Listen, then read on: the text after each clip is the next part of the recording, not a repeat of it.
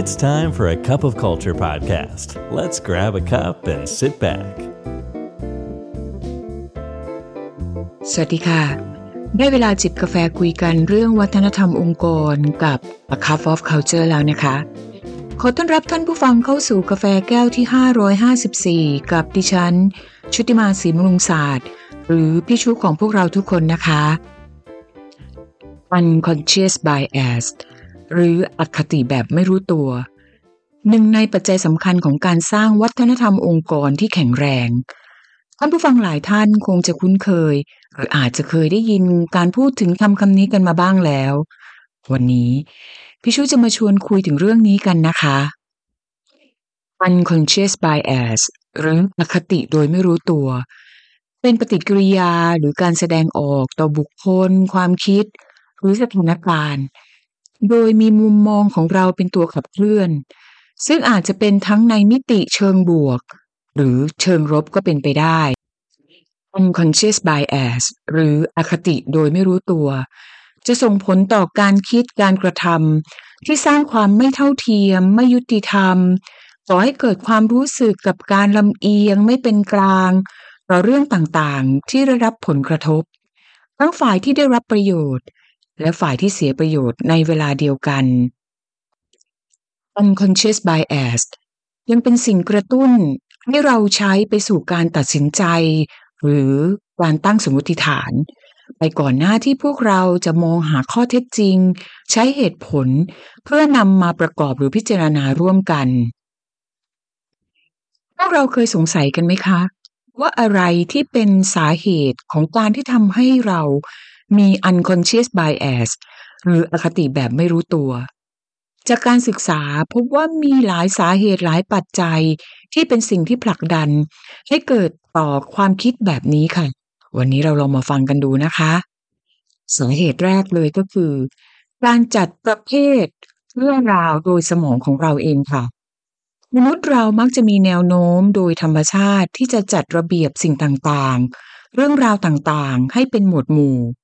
แม้ว่ามันจะเป็นปฏิกิริยาทางธรรมชาติ แต่ผลของมันก็ส่งผลทำให้เราแบ่งสิ่งต่างๆ ออกเป็นเรื่อง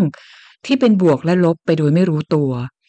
การแบ่งหมวดหมู่นี้จะทำให้สมองของคนเรา สั่งการต่อการที่เราจะแบ่งสิ่งต่างๆ และบ่อยครั้ง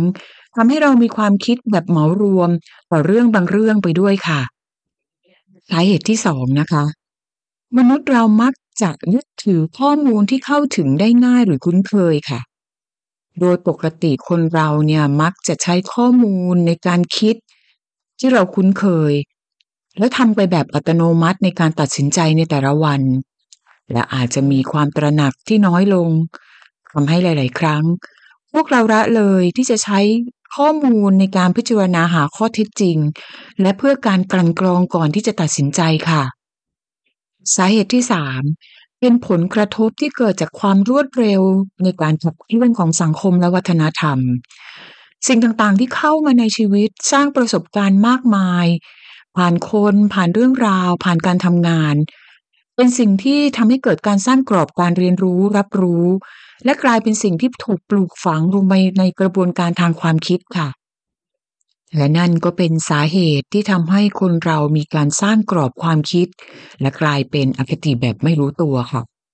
นอกเหนือจากคติแบบไม่รู้ตัวหรือ unconscious bias แล้ว ยังมีอคติอีกรูปแบบหนึ่งนะคะ ที่เรียกว่า explicit bias หรือความลำเอียงสองสิ่งนี้เป็นกระบวนการตัดสินใจที่เกิดจากการตั้งสมมติฐาน มากกว่าการใช้ข้อเท็จจริงที่เป็นกลาง อย่างไรก็ดีค่ะอคติทั้งสองตัวก็มีข้อที่แตกต่างกันอยู่ เราลองมาดูกันนะคะ unconscious bias หรืออคติโดยไม่รู้ตัว จะเกิดขึ้นเมื่อเรามีความโน้มเอียงหรือต่อต้าน สิ่งที่มีต่อบุคคลหรือกลุ่มคน อย่างอัตโนมัติและไม่รู้ตัว ในขณะที่ explicit bias หรือความลำเอียง จะประกอบไปด้วยทั้งทัศนคติเชิงบวกและเชิงลบที่เรารับรู้ หรือรู้ตัวอยู่แล้ว และแสดงออกอย่างเปิดเผย และทัศนคติเหล่านั้น จะถูกสร้างขึ้นจากมุมมองของเราที่มีต่อสิ่งต่างๆนะคะ ผลกระทบของ unconscious bias ต่อการสร้างองค์กรและวัฒนธรรมที่แข็งแรง มีผลมาก หากจะเกิดจากตัวผู้นำองค์กรหรือหัวหน้างาน ที่มีต่อการตัดสินใจ หรือการให้มุมมองต่างๆ ในการดำเนินงาน leadership bias หรืออคติของผู้นำโดยทั่วไปแล้วมีอยู่หลายเรื่องค่ะ ลองมาดูกันนะคะว่ามีอะไรกันบ้าง ประเภทแรกค่ะ เรียกว่า recency bias หรืออคติที่เกิดจากการกระทำหรือสิ่งกระทบที่เกิดขึ้นล่าสุด อคติประเภทนี้ทำให้ผู้นำหรือหัวหน้างานจะมุ่งเน้นต่อสถานการณ์หรือความรู้สึกที่เกิดขึ้นในช่วงล่าสุด มากกว่าจะมองภาพรวมที่เคยเกิดขึ้นมาก่อนหน้า หลายครั้ง มักจะก่อให้เกิดปัญหานะคะ โดยเฉพาะอย่างยิ่งกับการประเมินผลการทำงาน ด้วยปริมาณงาน ความยุ่งเหยิงที่เข้ามากับหัวหน้างาน และสิ่งที่ผู้นำต้องเผชิญหรือพบเจอ ทำให้มักเกิดสถานการณ์ ที่มองเห็นผลการทำงานของพนักงานในมิติ หรือมุมมองที่เกิดจากสถานการณ์ใกล้ ๆ มากกว่าจะมองย้อนกลับไปที่ภาพรวมที่เคยเกิดขึ้นมาก่อนหน้านี้ค่ะ ประเภทที่สองนะคะ คือ similar to me bias เป็นอคติที่เกิดจากการเอ็นเอียงเข้าหากลุ่มคน สถานการณ์ หรือเรื่องราวที่ใกล้เคียงกับตนเองค่ะ ซึ่งหากเกิดอคติประเภทนี้ และมีการขับเคลื่อนเรื่องนี้ภายในองค์กร ก็จะส่งผลเชิงลบต่อการส่งเสริมความหลากหลายหรือ diversity และการสร้างความเสมอภาค หรือ equity ในองค์กรค่ะ ประเภทถัดมานะคะ เราเรียกว่า proximity bias หรืออคติที่เกิดจากความใกล้ชิด สถานการณ์นี้เนี่ยเข้ายุคเข้าสมัยมากๆ ในขณะที่เราอยู่ในบริบทของการทำงานแบบ work anywhere ทีมงานที่อยู่ on site จะรับรู้ถึงความใกล้ชิด ได้รับการดูแล ในขณะที่ทีมงานที่ทำงานแบบไฮบริดหรือ on mobile ก็อาจจะมีความรู้สึกถูกมองข้ามละเลย ไม่ว่าจะเป็นการให้ความสำคัญ การให้คุณค่า การมอบหมายงาน ที่จะพัฒนาความก้าวหน้า หรือส่งผลต่อการพิจารณาเลื่อนชั้นเลื่อนตำแหน่ง ซึ่งเป็นความก้าวหน้าในหน้าที่การงานนะคะขั้นถัดมาเป็นเรื่องเกี่ยวกับ gender bias ค่ะ หรืออคติต่อเพศสภาพ ประเด็นนี้เป็นสิ่งที่พูดกันมาตลอดระยะเวลาหลายปี จากการศึกษาเนี่ยพบว่า 76%ของการให้ฟีดแบ็หรือการให้มุมมองต่อพนักงงานที่เป็นเพศหญิง จะกลายเป็นเรื่องของบุคลิกภาพ เมื่อเปรียบเทียบกับพนักงงานชายที่มีเพียง2%ที่จะพูดถึงเรื่องนี้ และอคติเรื่องนี้ ส่งผลอย่างรุนแรงต่อโอกาสในการพัฒนา การตอบแทน การเลื่อนชั้นเลื่อนตำแหน่ง ระหว่างพนักงานที่มีเพศต่างกันนะคะ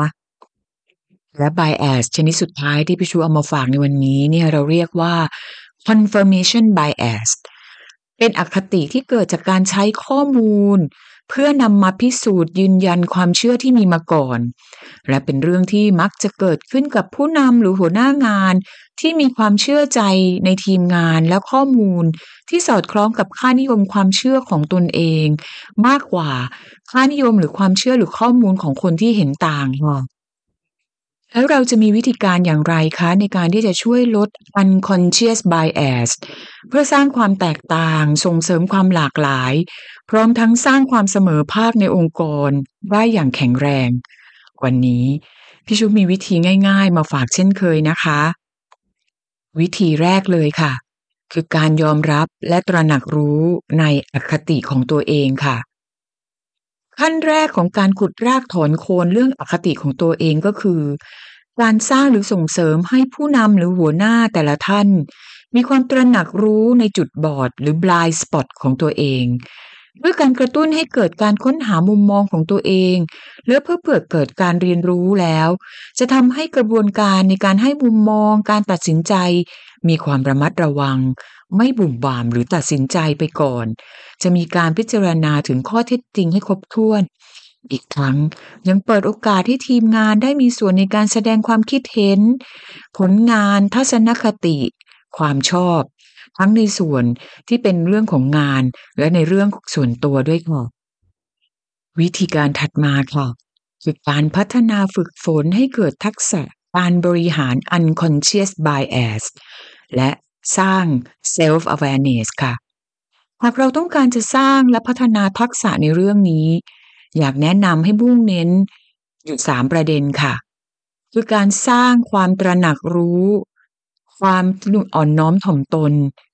การบริหารจัดการความไม่คุ้นเคย และการสร้างวินัยค่ะ เพื่อก่อให้เกิดการมองเห็นพฤติกรรมที่แตกต่างจากความคุ้นเคยหรือจาก comfort zone ของเราค่ะ วิธีถัดมาเป็นการสร้างแบบที่มีแบบแผนนะคะ คือการสร้างให้มีระบบการให้มุมมองที่แข็งแรงค่ะ มี structure employee feedback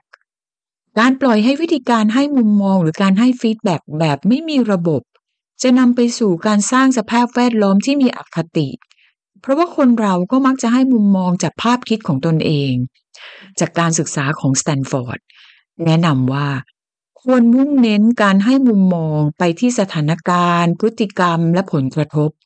มากกว่าสิ่งที่เกี่ยวข้องกับเรื่องส่วนตัว การให้มุมมองเป็นวิธีการที่จะช่วยให้ผู้รับมุมมองเกิดความเปลี่ยนแปลง แต่คงไม่ใช่ ต้องการที่จะเปลี่ยนแปลงบุคลิกภาพของคนนั้น